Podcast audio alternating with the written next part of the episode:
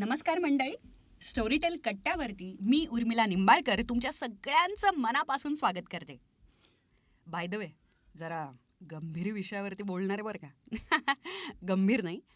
खरोखरीच आपल्यावरती परिणाम करणारा आणि आपण सगळ्यांनी जाणून घ्यावा आणि त्याच्यामध्ये सहभाग घ्यावा असा हा विषय. कारण आपलं ते फक्त कर्तव्यच नाही आहे तर आपली ती जबाबदारी पण आहे आणि त्याचबरोबर आपल्याला मिळालेलं ते प्रिव्हिलेजसुद्धा आहे. आणि म्हणूनच या सगळ्या विषयीची माहिती येस मला कळलेलं की तुम्हाला कळलेलं आहे. म्हणून मी अजून काही वर्णन नाही करणार आहे. येस मी मतदानाविषयी बोलतीये. बरंच काही काही मतदानाविषयी बोललं जातं. सोशल मीडियावरती हॅशटॅग मतदान hashtag voting oh my god I just did vote वगैरे असं सगळं केलं जातं किंवा खोटी शाई लावून नाही नाही का म्हणजे यांनाच मतदान करा त्यांनाच मतदान करा असं सगळं केलं जातं. पण मित्रमैत्रिणींनो दुर्दैवानं आपल्यापर्यंत फॅक्ट्स पोचत नाहीत. आपल्यापर्यंत कोणाना कोणाचे तरी शब्द किंवा मतं पोचतात आणि आपल्यापर्यंत खरी आकडेवारी पोचत नाही. आणि फॅक्ट्स पोचत नाहीत स्टॅटिस्टिक्स पोचत नाहीत. आणि म्हणूनच मला कधी कधी असं वाटतं कोणत्याही गोष्टीचा स्टँड घेणं इंस्टाग्रामवरती असेल फेसबुकवरती असेल किंवा ट्विटरवरती असेल याची सध्या तर मला भीतीच वाटायला लागते. त्याचं कारण असं की मला असं वाटतं की मी फॅक्ट्स चेक केलेत का? मला या विषयातले संपूर्ण माहिती आहे का? प्रत्येक विषयाला दोन्ही बाजू असतात. तर त्या दोन्ही बाजूंचा मी अभ्यास केलेला आहे का? मग याविषयीची पूर्ण माहिती नसताना मी कसं काय काही पोस्ट करू शकते? आय एम शुअर तुम्हाला पण असंच वाटलं असेल. नसेल वाटलं तर वाटायला पाहिजे बाय द वे तर म्हणूनच हे सगळे फॅक्ट्स आणि खरोखरीच काय चाललंय एक्झॅक्टली आणि कोण उभं राहिलं निवडणुकीला? काय आहे त्यांचा सगळा इतिहास? आणि ते त्या लायक आहेत का? आपण कोणाला मतदान करायचं? त्याच्या मागचं राजकारण काय आहे? त्यां- खरोखरीच विकासाचं राजकारण चालू आहे का? त्यांचं कॅम्पेन काय म्हणतंय? त्यांनी प्रॉमिसेस कुठचे केलेत आणि त्यांनी ते खरंच पाळलेले आहेत का? या सगळ्याविषयी आपण ऑलरेडी स्टोरीटेल ॲपवरती बोललेलो आहोत. पण त्याच ही त्याच संदर्भातली आणि त्याचीच माहिती देण्यासाठी आज माझ्याबरोबर स्टुडिओमध्ये आलेले आहेत.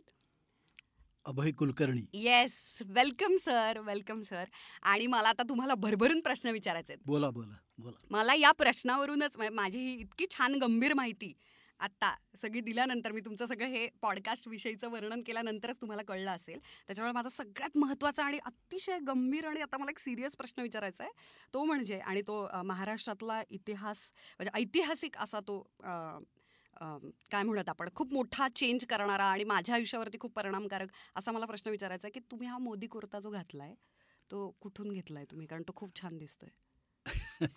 नाही हा विष म्हणजे तुम्ही सुरुवातीलाच या पद्धतीने प्रश्न विचारला असल्यामुळे हे सांगायला पाहिजे की मोदी या नावाचा करिश्मा नक्कीच आहे पण विश्लेषण करताना तो काही आड येत नाही पण जेव्हा एखादा ब्रँड तयार होतो तो. ब्रँड जेव्हा तयार होतो त्यावेळेला त्याच्या अनेक गोष्टीचा संपूर्ण बाजारपेठेत कसा त्याचा शिरकाव होतो याचं हे. उत्तम उदाहरण आहे. दोन हजार चौदाच्या निवडणुकीत मोदी जेव्हा फिरायचे. मोदी कुर्ता घालून. त्यावेळेला असं वाटायचं की अरे असं आपण सुद्धा घालायला पाहिजे. आणि मग ते शोधत असताना असं लक्षात आलं की पुण्यामध्ये कॅम्पमध्ये एक स्टोअर आहे. आणि त्या स्टोअरमध्ये तो पेटंटेड मोदी कुर्ता मिळतो. आणि मग मी तिथं गेलो आणि मग तिथं गेल्यानंतर पाहिलं की विविध रंगी मोदी कुर्ते तिथं अशी लाईन लागलेली होती. आणि तिथ त्यांचं मी नाव मुद्दाम घेत नाही. पण त्या ठिकाणी तरुणांची म्हाताऱ्यांची झुंबड उडाली होती तो कुर्ता घ्यायला. आणि हजारोनी कुर्ते. तो माणूस श्रीमंत झाला. अगदी अगदी अगदी. पण बाय द वे मला आता कॉम्प्लिमेंट द्यायचे ते तो इतका छान दिसतोय कुर्ता की मला असं वाटतंय की नाही का म्हणजे माझ्या साईजचा एक लेडीज मोदी कुर्ता नाही आहे आहेत आहेत आहेत आहेत आणि जॅकेटही आहेत मोदी जॅकेटही आहेत तिथं काय सांगताय तुम्ही? हे हे जे काही करिश्मा म्हणतात ना तो जो तयार केलेला आहे मोदींनी तो कमाल आहे. म्हणजे. म्हणूनच मला माझा जो पुढचा प्रश्न आहे तो ऍक्च्युली खरा आहे. सगळं हे मुलगी असल्यामुळे मला पहिल्यांदा तुमच्या कपड्यांविषयी कॉम्प्लिमेंट द्यायची होती बाय. धन्यवाद धन्यवाद येस सो मला आता माझा पुढचा तोच प्रश्न होता की मी सध्या ऐकलेला एक छान महत्त्वाचा टर्म म्हणजे व्याख्या सॉरी महत्त्वाची टर्म की डेटा पॉलिटिक्स नावाचा प्रकार आलेला आहे. म्हणजे काय? तर आत्तापर्यंत तुम्ही म- असं ऐकलं आहे की तुमचं पत्रकारितेचं बॅकग्राऊंड आहे. आणि आपण त्याविषयी सुद्धा. बोलूच. मला पण मला विचारायचं आहे की तुम्ही माझ्या वयाचे असताना म्हणजे आता तुमचं हो, वय झालं हो. वगैरे असं मला अजिबात म्हणायचं नाही you are still in the game आणि. You are you are influencing us आणि तुम्ही हे सगळं करताय. हे अतिशय एक्साइटिंग आणि इंटरेस्टिंग आहे. पण तुम्ही कॉलेजमध्ये असताना किंवा तुम्ही तरुण असताना तुम्हाला इतकीच राजकारणाविषयीची आवड होती का? आणि हा जो डेटा पॉलिटिक्स आहे याच्याविषयी मला जरा थोडक्यात माहिती द्या. नक्की. मला हे सांगायला नक्की आनंद होईल की राजकारणाची आवड मला खरं म्हणजे सहाव्या सातव्या वर्षापासून होती. क्या बात है. हा आणि त्याचं कारण असं होतं की घरामध्ये सुद्धा त्या पद्धतीचं वातावरण होतं. म्हणजे घरामध्ये कोणी राजकीय पक्षात नव्हतं. पण राजकीय की तशी बॅकग्राऊंड कोणीच नव्हतं पण घरामध्ये रोज वर्तमानपत्र वाचलंच पाहिजे. कोणाचीही जाहीर सभा असेल तरी गेलंच पाहिजे ऐकायला. या पद्धतीचं वातावरण असं ते होतं. आणि तेव्हापासून म्हणजे मला आठवतं त्यापासून म्हणजे सातव्या वर्षापासून मी जाहीर सभा ऐकायला सुरुवात केली. आणि मला असं वाटतं की मी आत्तापर्यंत एक हजार सभा सभा सहज ऐकल्या असतील. वेगवेगळ्या बात नेत्यांचे. है. म्हणजे एक सात आठ माजी पंतप्रधान आणि असंख्य मंत्री आणि असंख्य नेते. यांच्या सभा ऐकल्या असतील. आणि त्यामुळे तो राजकारणात इंटरेस्ट होता. हळूहळू वर्तमानपत्र वाचणं मग त्याच्यातून आलं. मग वर्तमानपत्र वाचत असताना असं लक्षात आलं की अरे हे लाईन आपल्याला आवडू शकेल. क्या बात आणि आपल्याला ही जी लाईन आवडू शकेल म्हणल्यानंतर मग म्हणजे मी थोडं विषयांतर करून उदाहरण हो देतो नाही नाही मला सगळं जाणून खूप मला असं एक लक्षात आलं की तुम्ही रोज वर्तमानपत्र वाचत होता. त्यामुळे आमच्या जर्नलिझमच्या एंट्रन्स एक्झामला मी रत्नागिरीत होतो. बरं तुम्ही कुठून केलंय जर्नलिझम? मी पुण्यातून केलं. अच्छा. आणि पुण्यातून केलं तेव्हा माझ्या असं लक्षात आलं की त्या दिवशी साडेचारशे विद्यार्थी त्या परीक्षेला बसलेले होते. आणि. मी रत्नागिरीत खूप व्यापात होतो. आणि मी रात्रीच्या रात्रपाळीच्या बसने आलो र-.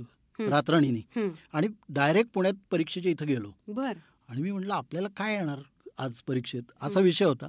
पण जेव्हा लक्षात आलं की तिथं असंख्य जनरल नॉलेजचेच प्रश्न होते. तेव्हा माझ्या असं लक्षात आलं की हा विषय. आपण मारणार आणि त्यामुळे ज्याला काय म्हणतात की पहिल्या राऊंडमध्ये पहिल्या पाचातच तो नंबर आला you are born for. This त्यामुळे असं लक्षात आलं की आपण योग्य मार्गावर आहेत. आणि त्याच्यातून है. सगळं सुरू आवड झालं. आणि मग वर्तमानपत्रात गेल्यानंतर त्याला आणखी गती आली. वर्ष पत्रकारिता केली? मी पत्रकारितेत ज्याला मेनस्ट्रीम जर्नलिझममध्ये मी एकवीस वर्ष होतो. क्या बात हा. आहे. मग कोणत्या कोणत्या विषयांवरती तुम्ही कारण त्याच्यातही डिपार्टमेंट्स असतात त्यामुळे. नाही माझ्या आवडीचा विषय राजकारण हाच होता. आणि तो मी कायम फॉलो करत आलेलो आहे. आणि तो करत असताना असंख्य निवडणुका कव्हर करणं हा सुद्धा माझ्या आवडीचा विषय होता.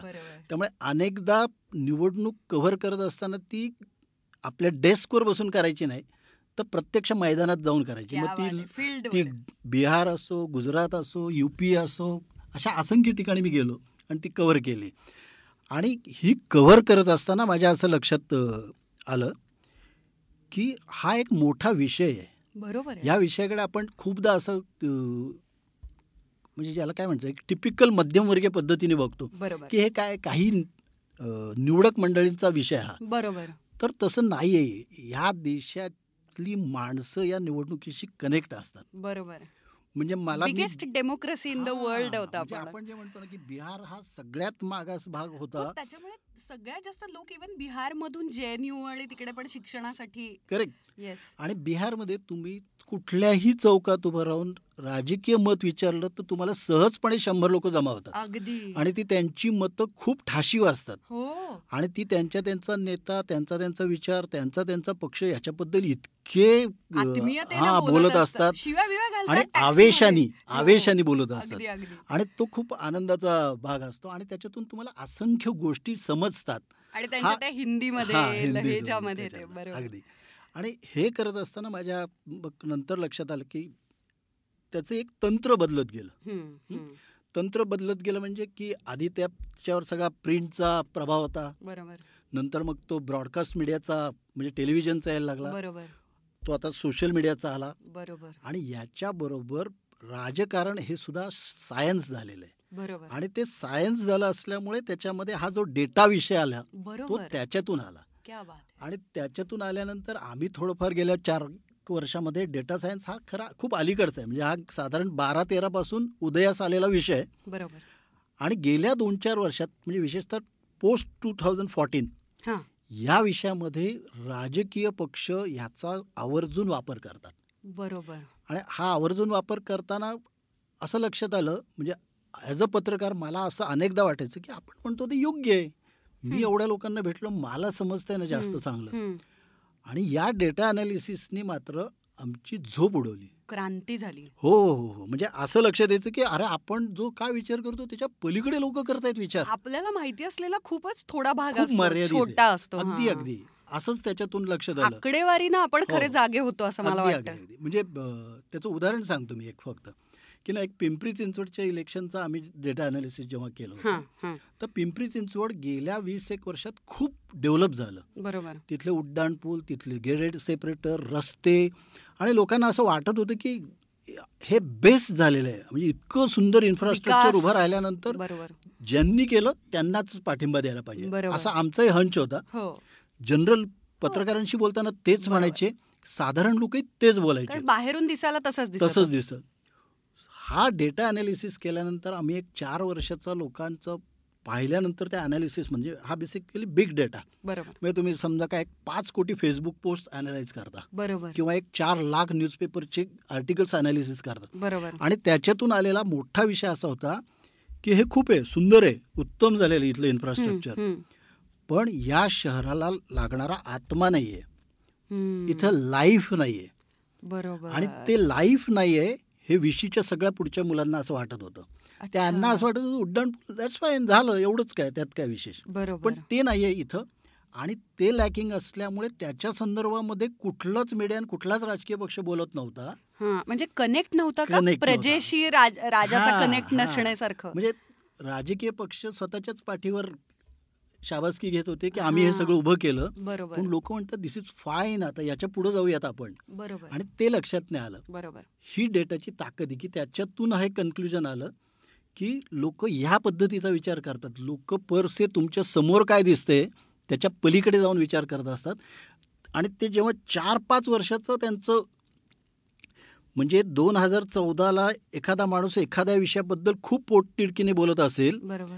तर तो पंधराला थोडी त्याच्यातली धार कमी झालेली असेल. सोळाला आणखी कमी झाली असेल सतराला आणखी कमी झाली असेल अठराला परत ती उसळी मारून येईल बरोबर आणि ते कॅप्चर या डेटा अनालिसिसमध्ये खूप चांगल्या पद्धतीने होतं. त्यामुळे तुम्हाला एखादा निष्कर्ष काढत असताना माणूस एकाच विषयाबद्दल कसे बोलत गेले समाजमन आणि परत आत्ता काय बोलते हे खूप चांगल्या पद्धतीने त्याचा अनुमान काढता येतं म्हणजे या निवडणुकीपासून साधारण पुढच्या निवडणुकीपर्यंत असं असं हो अंदाज हो म्हणतात बरोबर आहे बरोबर. बरोबर आहे म्हणजे माणसं बदलत कशी गेली आहेत असा तो विषय असतो बरोबर मला माझा पुढचा प्रश्न असा होता की. मग असं हे डेटा अनालिसिस किंवा डेटा पॉलिटिक्स आता ही डायरेक्ट आकडेवारी लोकांच्या समोर यायला लागली आहे बरोबर. तर आता ती लोकांच्या समोर येऊन लोकांना उपयोगी पडतीये का राजकारण्यांच्या उपयोगी येते हे मी का विचारतेय? कारण की यंगस्टर्सकडून हा आलेला प्रश्न आहे. मार्क झकरबर्गला आत्ताच पकडण्यात आलंय आणि त्याची झडती घेण्यात आलेली आहे की त्यानं डोनाल्ड ट्रम्पला त्याचा डाटा विकलेला आहे फेसबुकचा. तर मला आधी हे विचारायचंय. माझे बरेच प्रश्न आहेत पण त्याच्या आधी सगळ्यात महत्त्वाचा प्रश्न की हे हे आमच्या उपयोगाचं आहे का? आणि. तुम्ही जी माहिती देताय ती आम्ही ऐकावी का? नाही तुम्ही ही माहिती नक्की ऐकावी. आणि ह्याचा आत्ता वापर तरी राजकीय पक्षच करतात कारण कुठल्याही डेटाचा वापर हं. हा जसा मार्केटिंग कंपन्याच करतात. बरोबर ज्याला जे- तो कन्झ्युमर बिहेवियर समजून घेण्यासाठी करत असतो. बरोबर. तेच लॉजिक आत्ता राजकारणात ते अप्लाय व्हायला लागले.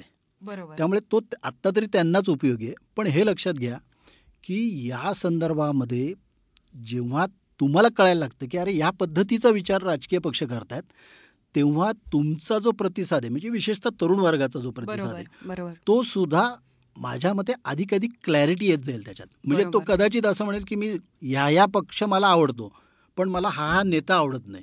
किंवा मी असं म्हणेल की मला हा नेता आवडतो पण हा पक्ष आवडत नाही. किंवा या पक्षाचा नेता आणि पक्ष दोन्ही आवडतं पण यांचं या विषयाबद्दल असलेलं मत जे आहे ते मला आवडत नाही. तर मला असं वाटतं की ती तरुणांमध्ये अधिकाधिक क्लॅरिटी येत जाईल. आणि ती यायला सुरुवात झाली असं माझं नक्की मत आहे. म्हणून तुम्ही हे नाव काय सांगितलं तुम्ही? जे पॉडकास्ट आता आपल्या स्टोरीटेल ऍपवरती येणार आहे ते? निवडणूक रंग. निवडणूक रंग. बर. आणि हे किती एपिसोड्समध्ये आहे साधारण? हे आपण पाच एपिसोडमध्ये खरं म्हणजे केलेलं आहे. बर. बर. आणि हे करत असताना याच्यामध्ये एक, म्हणजे मी जाता जाता एक थोडं हे सांगू का? की हो. म्हणजे आता माझ्यासारखा जो पत्रकार आहे बरोबर. किंवा एकूणच माझी जनरेशन आहे असं आपण म्हणूया. बरोबर. आपण ना आपली संस्कृती ही मुळात मौखिक परंपराच आहे बरोबर त्यामुळे तुम्ही ऐकायला ऐकणं हे अधिक तुम्हाला आतपर्यंत जातं अगदी बरोबर हा. म्हणजे हा. श्रवण भक्ती असंच आहे. त्याच्यामध्ये आणि म्हणजे आपण ते भजनं कीर्तनं आणि ऍक्च्युली रेडिओ हे. ऐकत मोठं झालेलं अगदी. आणि हे ऐकत मोठं झालं असल्यामुळे आपल्याला दोन गोष्टी म्हणजे आत्ताच्या करंट सांगू शकतो मी. की जेव्हा तुम्हाला दृश्य आणि अशी नुसती विधानं करण्याची स्पर्धा चालू असते. अग्रेसिव्ह आणि त्यावेळेला तुमचं लक्ष त्या व्हिज्युअल्सवर जास्त जातं. तुम्हाला प्रत्यक्ष कंटेंट तुमच्या कानावर पडत नाही. किंवा ते सब्जेक्टिव्ह पण असतं का? सब्जेक्टिव्हही हां. असतं त्याच्यातलं. आणि त्यामुळे तुम्हाला एक लक्षात येईल की प्रणव रॉय जेव्हा एन डी टीवर बोलतो बरोबर. तेव्हा ते माध्यम तर दूरद दूरचित्रवाणी आहे पण तरी सुद्धा लोक त्या काय बोलतात ते ऐकण्यावर त्यांचं जास्त भर असतो. बरोबर. आणि मला असं वाटतं की मोदींनी तेच केलं. त्यांना जेव्हा गंभीर विषय बोलायचा आहे तेव्हा त्यांनी मन की बात वापरलं. अगदी. आणि त्या मन की बातमधनं त्यांनी जे गंभीर विषय लोकांपर्यंत पोहोचायला पाहिजे स्वच्छतेचा असो टॉयलेट्सचा असो तो त्यांनी त्याच्यातून मांडला. बरोबर. तो त्यांनी जाहीर सभामध्ये त्याचा फार हे केला नाही. बरोबर याचा अर्थ असा आहे की या माध्यमाची ही ताकद आहे. बरोबर आहे. त्यामुळे हे जे आपण श्रवण करणं म्हणतो आहे. तर त्या माध्यमाची ताकद खूप मोठी आहे. त्यामुळे ती क्लॅरिटी आमच्यापर्यंत येईल असं तुम्हाला नक्की येईल. याचं एक कारण असं आहे की हे सगळं विश्लेषण आहे ते ब्रेकिंग न्यूज या पद्धतीचं नाहीये. आणि ती ब्रेकिंग न्यूज नसल्या. हा इन्फोटेनमेंट त्याची अजिबात नाहीये. तर तुम्हाला ते योग्य पद्धतीने प्रत्येक विषय बारकाईने कळेल नेमकं तिथले धागेदोरे काय आहेत ते समजतील. अशी त्याची मांडणी आहे. बरोबर. आणि आपण- फॅक्ट्स कळतात. फॅक्ट्स कळणं. आणि. तोच आपण सांगायला पाहिजे खरं म्हणजे. अगदी. कारण आजकाल कोणी असं न्यूट्रली फॅक्ट्स सांगत नाहीये दुर्दैवानं सोशल मीडियामुळे आणि सगळीकडून बंबार्डिंग होत असतं नुसतं. याचं हे म्हणणं आहे त्याचं ते म्हणणं आहे. अगदी मी अतिशय छोटंसं कॉन्ट्रोवर्शियल आहे पण तरीसुद्धा मी सांगते की आता फॉर एक्झाम्पल आरेमधली काही झाडं कापली गेली. पर्यावरणाचा ऱ्हास होणं ही वाईटच गोष्ट आहे. त्याच्या विरोधातच प्रत्येक माणसानं असायलाच हवं कारण आपण निसर्गाचाच एक भाग आहोत. अन्न साखळीतला निसर्गाचा आपण एक अविभाज्य भाग आहोत घटक आहोत. त्यामुळे त्याची छाटणी झाल्यानंतर आपल्याला हळहळ वाटायलाच हवी. पण ते कधी पास झालंय ते लोकांच्या समोर आलेलं. मग आत्ता रस्त्यात उतरावं का? मग त्याला काय पर्याय आहे? मग मेट्रो हाच पर्याय आहे का? मग तिथूनच ती का जातीये? तर या सगळ्या विषयीची अपुरी माहिती असल्यामुळे ना ऑनेस्टली मला कुठच्याही गोष्टीचा असा अग्रेसिव्हली स्टँड नाही घेत आहेत त्यामुळे आता हे निवडणूक रंगमुळे मला एक साधारण तुम्ही सांगता त्याच्यामुळे एक असं ऐकल्यानंतर आनंद वाटतोय. I am happy about it की ॲटलिस्ट कोणीतरी निरपेक्षपणे न्यूट्रली कोणत्याही एका बाजूला न झुकता क्लॅरिटी फॅक्ट्स आणि डाटा सांगणार आहे मला. बरोबर आहे. हे मला याच्यात मला जास्त आनंद वाटतो आणि ही एक्साइटिंग गोष्ट आहे. नाही खरं आहे. म्हणजे तू जे बोललीस ना ते अगदी खरं आहे. याचं कारण असं आहे ना की तुम्ही जेव्हा मेनस्ट्रीम मीडियात असता बरोबर. त्या मेनस्ट्रीम मीडियामध्ये त्याची स्वतःची म्हणून एक भूमिका असते. बरोबर. आणि मग ती भूमिका कधी प्रो असते कधी विरोधी असते आणि त्यानुसार तुमच्या कंटेंटचा स्लॅन ठरतो. बरोबर. आणि तो जर तसा ठरत असेल तर तुम्ही त्याच्याकडून तटस्थपणाची अपेक्षा करू शकत नाही. बरोबर. आणि खरं म्हणजे ही खरं आहे की प्रत्येक मीडिया हाऊसला स्वतःची म्हणून भूमिका ठेवण्याचा अधिकार आहे. अगदी बरोबर. आणि. त्यांनी त्या मीडियामधून त्यांना जी लाईन वाटते ती प्रमोट करणं हेही मला असं वाटतं की स्वाभाविक आहे. बरोबर म्हणजे. आपण त्याच्याबद्दल काहीतरी त्यांचं ते विकाऊ. मीडिया असं म्हणायचं काही कारण नाही. कारण ती भूमिका असते हो. आणि त्या भूमिकेनुसार ते चालत कारण असतं शेवटी ती माणसं आहेत आणि त्यांची त्यांची मतं आहेत आणि ती त्यांच्या कामातून बाहेर येणार. मुद्दा त्याच्या पुढे येतो. मुद्दा काय येतो की बऱ्याचदा आपल्याला काय होतं की म्हणजे तुम्ही राज्यामध्ये समजा रोज वीस हजार न्यूज घडत असतील. बरोबर. तर त्या वीस हजार न्यूजमधल्या तुमच्यापर्यंत पोचणाऱ्या हेडलाईन्स म्हणून म्हणतो आपण त्या तीन ते चारच असतात. बरोबर. आणि मग तुम्हाला असं वाटतं की अरे हीच आत्ताची जगातली सगळ्यात मोठी बातमी हा आणि ते तसं नसतं. तुम्ही त्या ग्राउंडला जाऊन बघितलं की. तुम्हाला लक्षात येतं की लोकांना काहीच माहीत नाही आणि त्याच्याबद्दल काही वाटतही नाहीये. बरोबर. ह्याचा जो डिंडोरा असतो अन्य लोकच जास्त पिटत असतात. बरोबर. किंवा खरे गंभीर प्रश्न वेगळेच असतात. एक्झॅक्टली. असंच होतं ते. आणि म्हणून याच्या संदर्भामध्ये मला असं वाटतं की हे जे निवडणूक रंग आहे ना की आपल्या याच्यात काहीच अजेंडा नाही आपण असं म्हणतो की आम्हाला ह्या चार गोष्टी लोकांना तिथल्या काय आहेत त्या सांगायच्या संपलं. तुम्ही ठरवा मत द्यायचं नाही द्यायचं कोणाला द्यायचं कोणाला पाडायचं हा सर्वस्वी तुमचा अधिकार आहे. बरोबर. पण तुम्हाला ते करत असताना काय चालू आहे एवढं समजायला पाहिजे. एवढंच. अपुऱ्या माहितीवरती कन्क्लुजनला येऊ नये.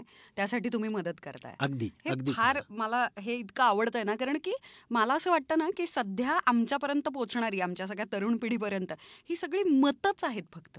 आणि फॅक्ट्स देणारे लोकच कमी आहेत. त्यामुळे हा सगळा जो उपक्रम आहे ना निवडणूक रंग हा मला खूपच छान वाटतं. तो माझ्या मोबाईलमध्ये माझ्या ॲपमध्ये असणार आहे. त्याच्यामुळे मी प्रवास करताना फोर व्हीलर किंवा गाडी चालवताना अशा पद्धतीने जेव्हा ऑफकोर्स माझं लक्ष डायव्हर्ट नाही होणार अशा पद्धतीनं आता मला परत पॉलिटिकली करेक्ट बोलावं लागतं नाही नाही पण खरोखरी सावध तो सुखी.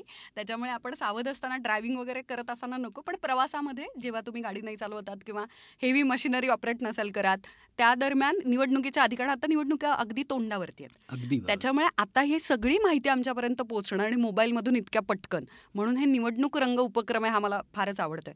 पण आता मला आणखी एक अतिशय एवढं सगळं बोलल्यानंतर सुद्धा माझ्या काही शंका आहेत बरं का. मी काही मी खूप चौकस आहे आणि मला तुम्हाला हां. तर thank you sir.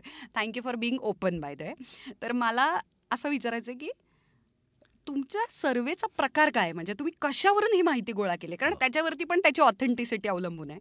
त्यामुळे मी आता डायरेक्ट तुमच्या तुमचं जे हे केलंय तुम्ही नाही नाही म्हणजे तू थोडक्यात आमची क्रेडेन्शियल्स विचारते. माझं काम आहे ते. Sorry for yes. पत्रकार. नाही नाही काहीच हरकत नाही. पण दोन गोष्टी आहेत त्याच्यात. म्हणजे एक मुद्दा असा असतो कारण फेक सर्वेज पण असतात. सॉरी नाही सर्वे फेक असतातच.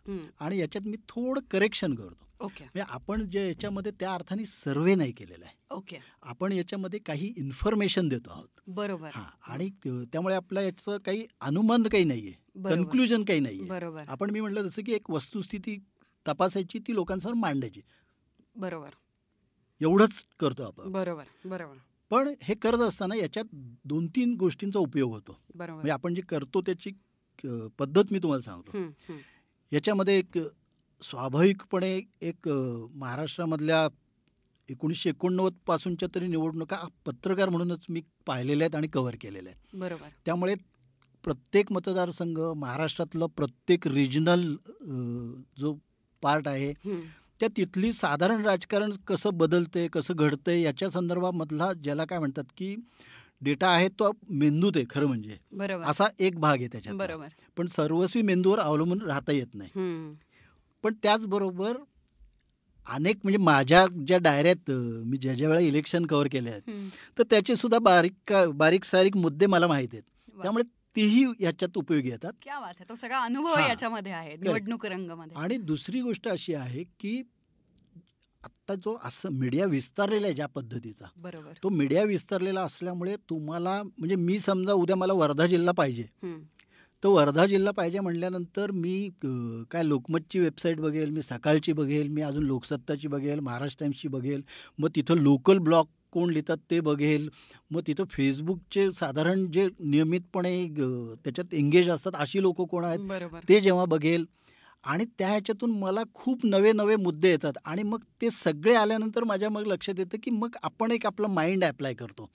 की अरे हे असं म्हणतायत म्हणजे त्याच्यात विविध मतं व्यक्त होतात. आणि ती व्यक्त झाल्यानंतर आत्ता ॲक्च्युली परिस्थिती काय आहे. म्हणजे. लोक बऱ्याचदा घडामोडीचा वेध घेत असतात बरोबर त्या घडामोडीचा वेध घेतल्यानंतर प्रत्यक्ष जेव्हा निवडणुकीसाठीचा अर्ज भरण्याची शेवटची तारीख येते.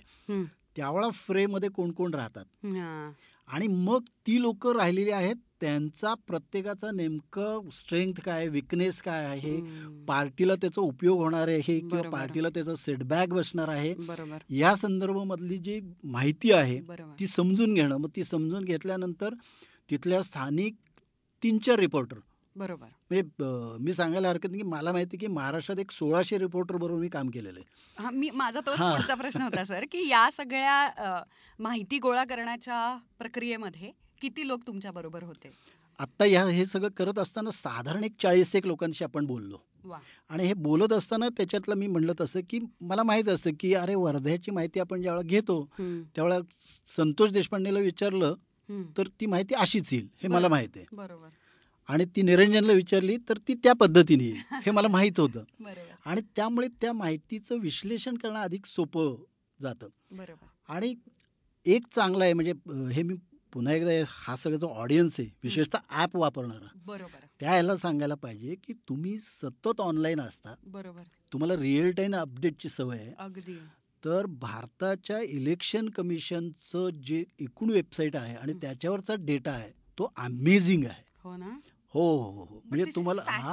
बरं का. म्हणजे तुम्हाला दहा इलेक्शन पाहिलं तर कोणाला किती मतं पडली आहे कोण किती मतांनी पडलं आहे किती पर्सेंटेज आहेत कोण कोण कि- वीस उमेदवार होते का सतरा होते हम्म. कुठल्या पक्षाचे होते त्याची चिन्ह काय होती असा सगळा डेटा अवेलेबल आहे हातात आणि अगदी. तो फॅक्च्युअल आहे वा कारण त्याच्यामध्ये कुठलंच मतप्रदर्शन केलेलं नाहीये बरोबर ते मतप्रदर्शन जर्नलिस्ट त्याच्या अनुभवावर किंवा त्यांनी कव्हर केले त्याच्यातून येतो फक्त. बरोबर. असा तो डेटा आहे. त्यामुळे तो सुद्धा मला असं वाटतं की रिफर करावा पण मला असं वाटतं की एवढा वेळ नसतो आणि तेवढी गरज नसते खरं म्हणजे. अगदी. आणि म्हणून हे ॲप वापरा आणि त्याच्यावर निवडणूक रंग ऐका. बरोबर बरोबर. कारण की खूप पण आकडेवारीमध्ये जर आम्ही शिरलो तर आम्हाला त्याचा अंदाज येत नाही. म्हणजे अगदी फॉर एक्झाम्पल सांगायचं झालं तर आत्ता आता मी सांगितल्यानंतर जर कोणी माझा पाठलाग करत असेल तर त्यांना कळेल याच्यावरून. पण तरीसुद्धा मला माधुरी मिसाळ किंवा मुक्ता टिळकच माहिती झालेत. कारण त्यांचीच गाडी मला चौकातून फिरताना दिसते तर दुर्दैवानं माझ्या लक्षात येतं की त्याच्यामुळे एकाच पार्टीचं किती मोठ्या प्रमाणामध्ये कॅम्पेन झालं किंवा त्यांचं पी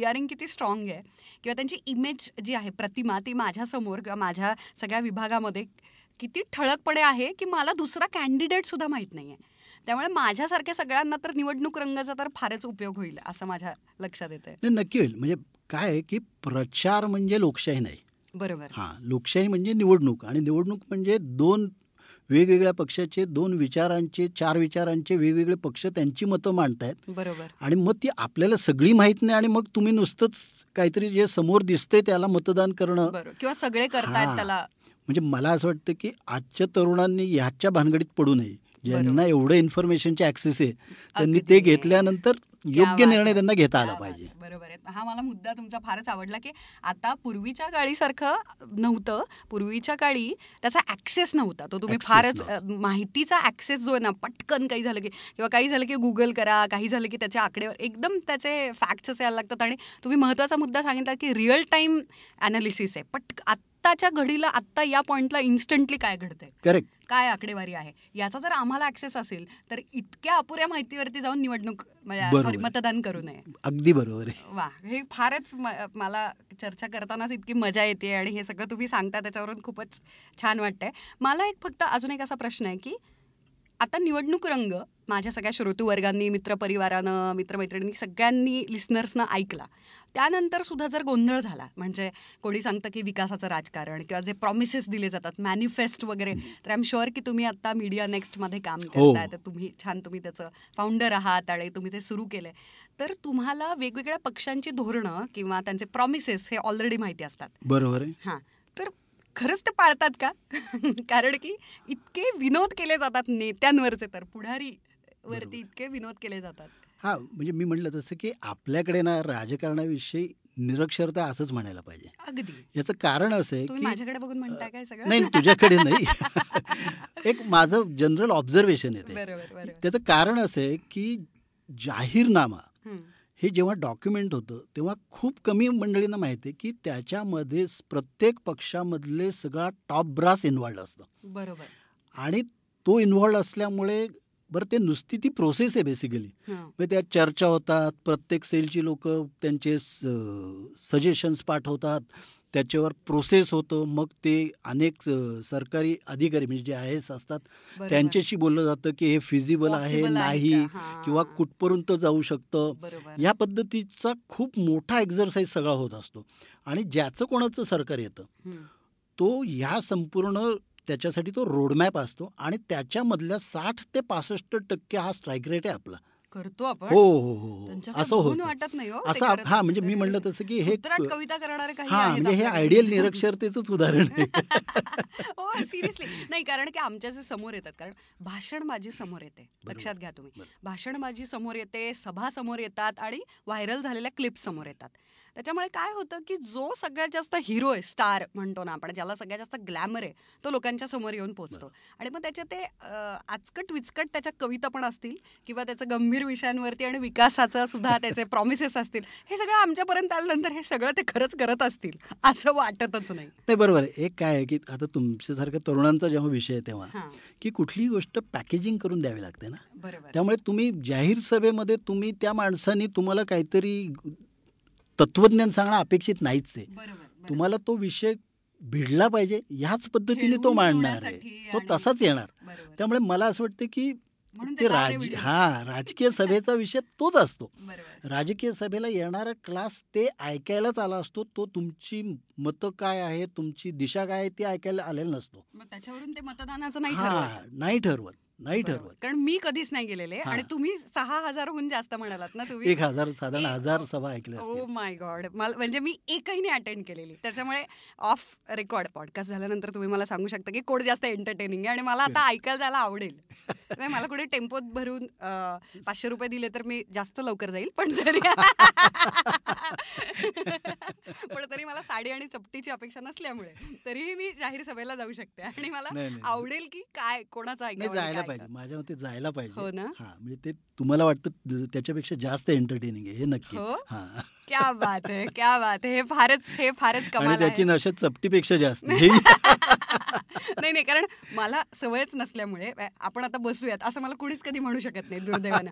सो त्याच्यामुळे मी बाबा मतदान करत माझ्या घरी कोणी येत नाही की तुम्हाला गॅस देऊ सिलेंडर देऊ किंवा हे बाबा एक पाकिट असं काहीच घडत नसल्यामुळे तो एक जो अनडिसाइडेड वर्ग असतो बरोबर. की त्यांना अजून ठरवलेलं नसतं. आय थिंक मी त्यात एक आहे. तर हो अच्छा हा सो. त्याच्यामुळे म्हणून मी खूप राईट कॅन्डिडेट आहे निवडणूक रंग नाही, म्हणून मग तर तुम्ही ऐकायलाच पाहिजे आणि आय एम शुअर की असं उत्सुकता असणारे महाराष्ट्रात लाखो लोक असू शकतात. बरोबर. तर कारण की आपण असं म्हणतो ओके हॅशटॅग आय वोटेड वगैरे अशा पद्धतीचे इतके लगेच सुरू होतात कॅम्पेन्स आणि ट्रेंडिंग टॅग्स वगैरे. पण असं एवढं म्हटलं तरी सुद्धा दरवर्षी मागच्या वर्षी सुद्धा पुण्यामध्ये किती कमी मतदान झालं. बरोबर. तर का लोक अजूनही मतदानासाठी जात नाहीत असं तुम्हाला वाटतं? नाही मला असं वाटतं की किंवा आता त्याची- परवा हो का हो. जावं? नाही दोन तीन कारण आहेत. मला असं वाटतं की एक असं असतं की खरोखरच जायला वेळ होत नाही. असं होतं. म्हणजे बरं. ज्याला काय म्हणतात की माझ्या घरामध्ये माझी आई जर ऐंशी वर्षाची असेल आणि तिला सोडून मी जाऊच शकत नाही तर मी नाही जाऊ शकत. असा एक मुद्दा असतो. बरोबर. दुसरा असा असतो की नाही माझ्या गावाला कोणाला तरी भाऊ आजारी आहे मग मला तिकडंच जाणं आवश्यक आहे तर मी बरोबर. जातो तिथं. बरोबर. तिसरी गोष्ट अशी असते की आपण आपल्या अनेक कर्तव्य निभावतच नाही अगदी. आपण आपलं नाव आहे की नाही हे बघत नाही बरोबर आपण आपलं नाव समजा हा नसतात. म्हणजे आपण या गल्लीतून तिसऱ्या गल्लीत नवा फ्लॅट घेतला तर आपला पत्ता बदलायला पाहिजे हे आपल्याला माहीत नसतं बरोबर. त्यामुळे मग आपलं नाव नाही आलं त्या तिथं जेव्हा निवडणुकीचे अधिकारी जातात आणि ते पाहतात हम्म. तर त्यांना दिसतं की अरे इथं हे राहतच नाही आहेत आता बरोबर मग त्यांना ते नाव कमी करू शकत नाहीत ते बरोबर याचं कारण असे की तुमचा मतदानाचा अधिकार ते काढून घेऊ शकत नाही त्यामुळे ते नाव तुमचं जे असतं ते तिथं राहतं पण तुम्हाला तुमच्यापर्यंत कुठली स्लिप वगैरे पोचत नाही बरोबर आणि मग तुम्हाला असं वाटतं की माझं नावच आलं नाही किंवा आपल्याला असं वाटतं की अरे एक किलोमीटर जायचं म्हणजे अन्य वेळेला आपण तंगड्यात ओढत पाच किलोमीटर फिरू पण. मतदानाच्या दिवशी जर हां. इथे पिझ्झा मस्त मिळतो म्हणून जाऊनच पिझ्झा. खायचा आणि. मला असं वाटतं की ते आपण सगळं की तुम्ही मतदान केलेली म्हणजे बोटावर शाही दाखवली की तुम्हाला दोन मिसळ मिळतील वगैरे ह्याने आपली वाट लावलेली. कारण मग आपलं फक्त आपण केवळ तेवढ्यासाठी करतो का काय. असा एक फॉलोअर्स वगैरे खूप छान मिळतात आणि मग लोक ओ my god she did it वगैरे. अगदी अगदी. त्याच्यामुळे हॅशटॅग आय वोटेड असं खोटी इव्हेंट. जरूर करा. बरोबर आहे. पण त्याला त्याला एक महत्त्व आलंय आणि आकर्षण आलं ही चांगली गोष्ट आहे. कारण चांगल्या गोष्टींना महत्त्व आलंय. थँक गॉड फॉर दॅट कारण वाईट गोष्टीही ट्रेंडी होतात दुर्दैवानं. पण बरोबर आहे, तुम्ही म्हणताय तसं की प्रत्यक्षात जाऊन ही सगळी आणि जाण्याच्या आधी संपूर्ण माहिती घेऊन म्हणजे माझ्या आता घरामध्ये एक साधारण पाच पॅम्पलेट्स आहेत मोठे मोठे तर एक्झॅक्टली काय करावं कळत नाही कारण मी भेळ भेळही विकत नाही आणि ते आता पॅम्पलेट्सचं काय करावंही मला कळत नाही. आणि ते असे फोटोज आहेत त्याच्यामध्ये बाय द वे काय गॉगल लावून का फोटो काढतात लोक? हे तर म्हणजे मला कळलेलंच नाहीये. निवडणुकीचं पॅम्पलेट माझ्या घरात येतं त्याच्यामध्ये रेबॅन लावलेल्या माणसाला मी जाऊन मतदान करेल असं जर त्यांना वाटत असेल तर ते अतिशय चुकीचं आहे. मला वाटतं टिपिकल तुमच्या पिढीवर असलेला प्रभाव आहे हो. की त्याचं पहिलं अटायर काय आहे ते बघा.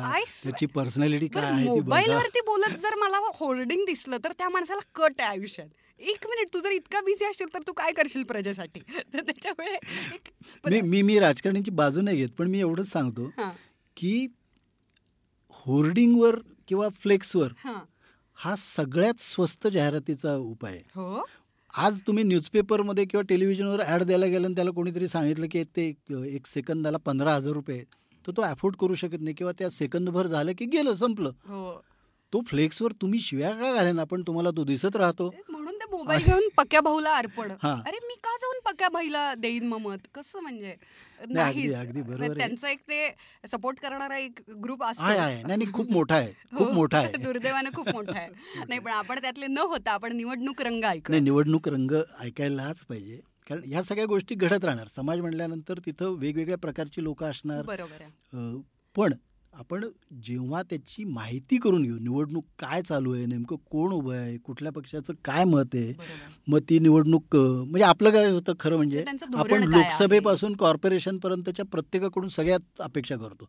नगरसेवक उभा राहिला तरी पाकिस्तान बरोबर तुझं मत कसं असलं पाहिजे ते विचारतो. अशा पद्धतीची आपली मानसिकता आहे. त्यामुळे हे आपल्याला माहीत पाहिजे की आमदारांनी काय करायला पाहिजे खासदारांनी काय करायला पाहिजे जुने प्रॉमिसेस त्यांनी. खरोखरीच पाळलेले आहेत का? जे विकासाचं राजकारण म्हणतात तो खरंच विकास झालेला आहे का बरोबर आहे बरोबर आहे बरोबर आहे. कारण आपला अंकुश जर त्या पद्धतीचा नसेल तर मग त्यांना सुद्धा लक्षात येतं की अरे यांना निवडणूक टू निवडणूक केटर केलं तरी पुरेसं आहे. बरोबर बरोबर. नाही म्हणूनच परवा माझ्या कामवालीनं असं सांगितलं की तिचं सोलापूरला आहे नाव. त्याच्यामुळे तिथं जाऊन करण्यासाठी गाडी येणार आहे म्हणे. एक मोठी गाडी ए सी गाडी वगैरे सगळ्यांना गाडीमध्ये भरणार आणि तिथे जाऊन मतदान करणार. मी म्हटलं मग चांगलं आहे ना मग जा ना. छान तुमचं कामही होईल आणि फुकट गाडी मिळते तुम्हाला. त्यामुळे तुम्ही जाऊन मतदान करून या. तर त्यांनी मला असं सांगितलं की नंतर गायब होतात ते. मतदान करून शाळेतून बाहेर आल्यानंतर गाडी आणि गाडीवाले गायब होतात. त्यामुळे मी करणार नाही. आता याच्यावर काय म्हणावं? म्हणजे मी साधारण फुटले की अरे देवा. म्हणजे हे आता याला काय करणार नाही? मला वाटतं ते दुर्दैवाने तुमची मतदाराची लायकी सुद्धा तुम्हाला दाखवून देतात. म्हणजे. तुम्हाला जसा सन्मान नेताना दाखवतात तेव्हा मतदान झाल्यानंतर तुमची लायकी हीच आहे. हो. ह्या पद्धतीने सुचवणं असंच असावं असं मला वाटतं हो. म्हणजे आणि मला असं वाटतं की वी डिझर्व फॉर इट हो ऍक्च्युली कारण बिकॉज आपणही हां. परत एकदा आपल्या जबाबदाऱ्या न पाळणं आणि नाही का म्हणजे आम्हाला कशाला हेल्मेट घालायला लावताय वगैरे हो अगदी म्हणजे हे जे काही होऊ शकतं ना. आपल्याकडे काही म्हणजे. त्याच्या पण मला एक छान वाटतं की निवडणुकीचे रंगमुळे आता मला पुण्याबद्दलची माहिती असेल कारण की मी पुण्यात राहते किंवा मुंबईत राहते त्यामुळे मुंबईबद्दलची पण हे जे विदर्भ किंवा बाहेरच्या महाराष्ट्रातल्या इतर भागांमधलं सुद्धा निवडणूक रंगामध्ये तुम्ही सगळं कव्हर केलं ना त्याच्यामुळे मला साधारण कळेल की माझ्या राज्यामध्ये कसं चालू आहे आणि काय काय चालू आहे? किती लोक कसे ॲक्टिव्ह आहेत आणि खरंच आहेत का बरोबर. हे सगळं कळण्यासाठी आय थिंक आणि म्हणूनच एवढे एपिसोड्स बरोबर अगदी बरोबर त्यामुळे I am super excited by the joke सपाट आपण सगळे हसतं कारण की मला असं वाटतं की हा सगळ्यांपर्यंत माझ्या पिढीपर्यंत आणि सगळ्यांच्यापर्यंत जाऊन हा एक्साइटिंग आपल्या आयुष्यामध्ये खरोखरीच परिणाम करणारा हा विषय आहे. ज्यांना आपल्या आयुष्यात फरक पडणार आहे. आपण रोजच्या आयुष्यामध्ये सिलेंडरपासून आधार कार्ड लिंक करण्यापर्यंत बँकेला हे या सगळ्यावरती या सगळ्याचा परिणाम होत असतो. त्यामुळे मला आता तर मला प्रेशर यायला लागलं की मी आत्ता जाऊन ते निवडणूक रंग ऐकायला पाहिजे. ते नक्की ऐकायला पाहिजे. याच्यात दोन मुद्दाम त्याची वैशिष्ट्य सांगायला पाहिजे. त्यातलं एक वैशिष्ट्य असं की आपण ह्याच्यामध्ये म्हणजे दोन हजार नऊला हम्म. महाराष्ट्रामध्ये जेव्हा डिलिमिटेशन झालं. बरोबर? बरोबर. डिलिमिटेशन म्हणजे मतदारसंघांची फेररचना झाली. बरोबर. आणि ही फेररचना झाल्यानंतर महाराष्ट्राच्या जो राजकारणाचा जो केंद्रबिंदू आहे. तो ग्रामीण भागाकडून शहरी भागाकडे सरकलेला आहे. त्यामुळे महाराष्ट्राचं नेतृत्व महाराष्ट्राच्या सरकारचे धोरणाचे विषय हे आता अर्बन ओरिएंटेड झालेले आहेत सोशल मीडियामुळे का इंटरनेट आणि नाही? मुळात हे डिलिमिटेशन झाल्यानंतर पुणे मुंबई ठाणे नाशिक नागपूर औरंगाबाद हे सगळे शहरी भाग खूप मोठ्या प्रमाणात झाले. त्यामुळे महाराष्ट्रातल्या रुरल कॉन्स्टिट्युन्सी कमी झाल्यात हा. आणि अर्बन कॉन्स्टिट्युन्सीज वाढल्या. आणि अर्बन कॉन्स्टिट्युन्सीज वाढल्यामुळे शहरी मुद्द्यांना महत्त्व आलं. आणि शहरी मुद्द्यांना महत्त्व आल्यामुळे आपल्या या निवडणूक रंगाचं एक मोठं वैशिष्ट्य असं आहे की त्याच्यामध्ये आपण विशेषतः मुंबई ठाणे नवी मुंबई पुणे नागपूर या ठिकाणचा जो आढावा आहे तो. घेतलेला आहे विश्लेषण घेतलेलं आहे आणि घेत असताना महाराष्ट्र सगळा कव्हर करायचा. त्यामुळे एक महाराष्ट्राचं ओव्हरऑल एक चित्र सांगणारं सुद्धा आपण त्याच्यामध्ये निवडणूक रंगामध्ये त्याचाही वेध घेतलेला आहे. क्या बात आहे. खूपच छान आहे. म्हणजे हे अगदी सगळ्याच गोष्टी तुम्ही कव्हर केलेल्या आहेत या एपिसोड्समधून फारच कमाल. मला जाण्याच्या आधी शेवटचा प्रश्न तुम्हाला विचारायचा आहे की असा विचारायचा नसतो पण तरी सुद्धा तुम्हाला काय वाटतं कोण येईल निवडून? म्हणजे का तरुणांचा कल ऍक्च्युली त्याच्यामध्ये सब क्वेश्चन्स आहेत माझे. मी आता विचारून घेणार तुम्ही सापडलाय अगदी, म्हणल्यानंतर तर मला आता कंट्रोल नाही होत आहे. सो एक सगळ्यात महत्त्वाचा की तुमच्या मते तरुण पिढी आता कोणाला मत मतदान करेल? महाराष्ट्रात ओके साधारण अंदाज अंदाज तुमचा ओके दुसरा आपण इथे सिक्रेट सांगू शकतो स्टोरीटेल कट्ट्यावरती नाही का हो, आपण हो, एक खास. म्हणजे आपल्यातच ठेवूयात ते आणि बाय द वे ऐकणाऱ्यांनी आपल्यातच ठेवा. आणि दुसरं म्हणजे ओव्हरऑल तुम्हाला काय वाटतं काय घडेल? असा एक अंदाज तुमचा. हा म्हणजे माझा अंदाज म्हणून सांगतो पण तो मी आकड्यांच्या भाषेत नाही बोलत. ओके बरं बरं. पण- चालेल चालेल. मग तो व्हेरी होऊ हा, शकतो. इट्स म्हणजे ओके एक असं असतं नॉर्मल कोर्समध्ये आधीची जी निवडणूक असते. आणि ती जर नजीकच्या काळात झालेली असेल हां. तर त्याचा एक स्पिल ओव्हर असतो बरोबर. कायम असतो. आणि तो लक्षात घेता. आणि एकूण विरोधकांची देशभर झालेली अवस्था. अशी लक्षात घेता. भारतीय जनता पक्ष आणि शिवसेना हेच सत्तेत येतील याच्यामध्ये माझ्या मनामध्ये कोणतीही शंका नाही. हो. ती श फक्त त्याच्यात ते दोनशे पर्यंत राहत आहेत का दोनशे पार करतायत. एवढाच मुद्दा माझ्या दृष्टीने फक्त. आत्ता म्हणजे औत्सुक्याचा मुद्दा तेवढाच आहे. बरोबर बरोबर. त्याच्यामुळे तरुण पिढी सुद्धा याच याच्याकडे कलेल असं. वाटतंय. आणि याचं एक कारण असं आहे परत की देवेंद्र फडणवीस नावाचा जो ब्रँड तयार झाला मला असं वाटतं की मी जे मगाशी म्हणलं की महाराष्ट्राचं जे भौगोलिक प्रोफाईल बदलले. बरोबर. ते शहरी झाल्यामुळे बरोबर. हा नेता जेमतेम पन्नाशीच्या आतला आहे उच्च शिक्षित आहे. तो बोलताना किती सेन्सिबल सुंदर वाटतो. भाषण कौशल्य. असं जे आहे आणि त्याच्याशी रिलेट तरुण सुद्धा माझ्या मते जास्त लवकर करू शकतो. बरोबर. बाकीच्या सर्व नेत्यांबद्दल आदर राखून मी हे बोलतोय अगदी ह्याच्यातलं. अगदी. पण त्यामुळे तो ब्रँड जो तयार झालाय त्याच्यामुळे ही निवडणूक कुठल्या दिशेने जाणार आहे याच्याबद्दल कोणतीही शंका राहिलेली नाहीये. बरोबर. फक्त ते आकडे कमी जास्त एवढाच मुद्दा आहे त्याच्यात. बरोबर. पण ते कसं होणार आहे काय आणि बाय द वे तुम्ही गोष्टी बदलू पण शकता आणि सुधारू पण शकता आणि म्हणूनच तो अधिकार आहे आपल्याकडे हो, मतदानाचा. हो, हो. आणि त्याच्या आधी लवकरात लवकर आज शनिवार आहे मित्रमैत्रिणींनो आणि सॅटर्डे संडे आहे. त्याच्यामुळे हा फॅसिनेटिंग इंटरेस्टिंग विषय आहे आणि तो तुम्ही ऐकायलाच पाहिजे. पुन्हा एकदा सांगते निवडणूक रंग स्टोरीटेल ॲपवरती आहे आणि स्टोरीटेल ॲप हे तुम्ही Storytel dot com slash Marathi या वेबसाईटवरून डाउनलोड करू शकता. त्याच्यावरून डाउनलोड केल्यानंतर या लिंक थ्रू एक महिना सबस्क्रिप्शन फ्री मिळतं. नाहीतर तुम्हाला तीनशे रुपये द्यावे लागतात. त्या तीनशे रुपयामध्ये बरंच काय काय बाहेर येतं. विकत घ्यायला मिळतं खायला मिळतं मजा करा तेवढ्या रुपयांमध्ये. त्याच्यामुळे ह्या लिंक थ्रू जा म्हणजे तुमचे तीनशे रुपये वाचतील.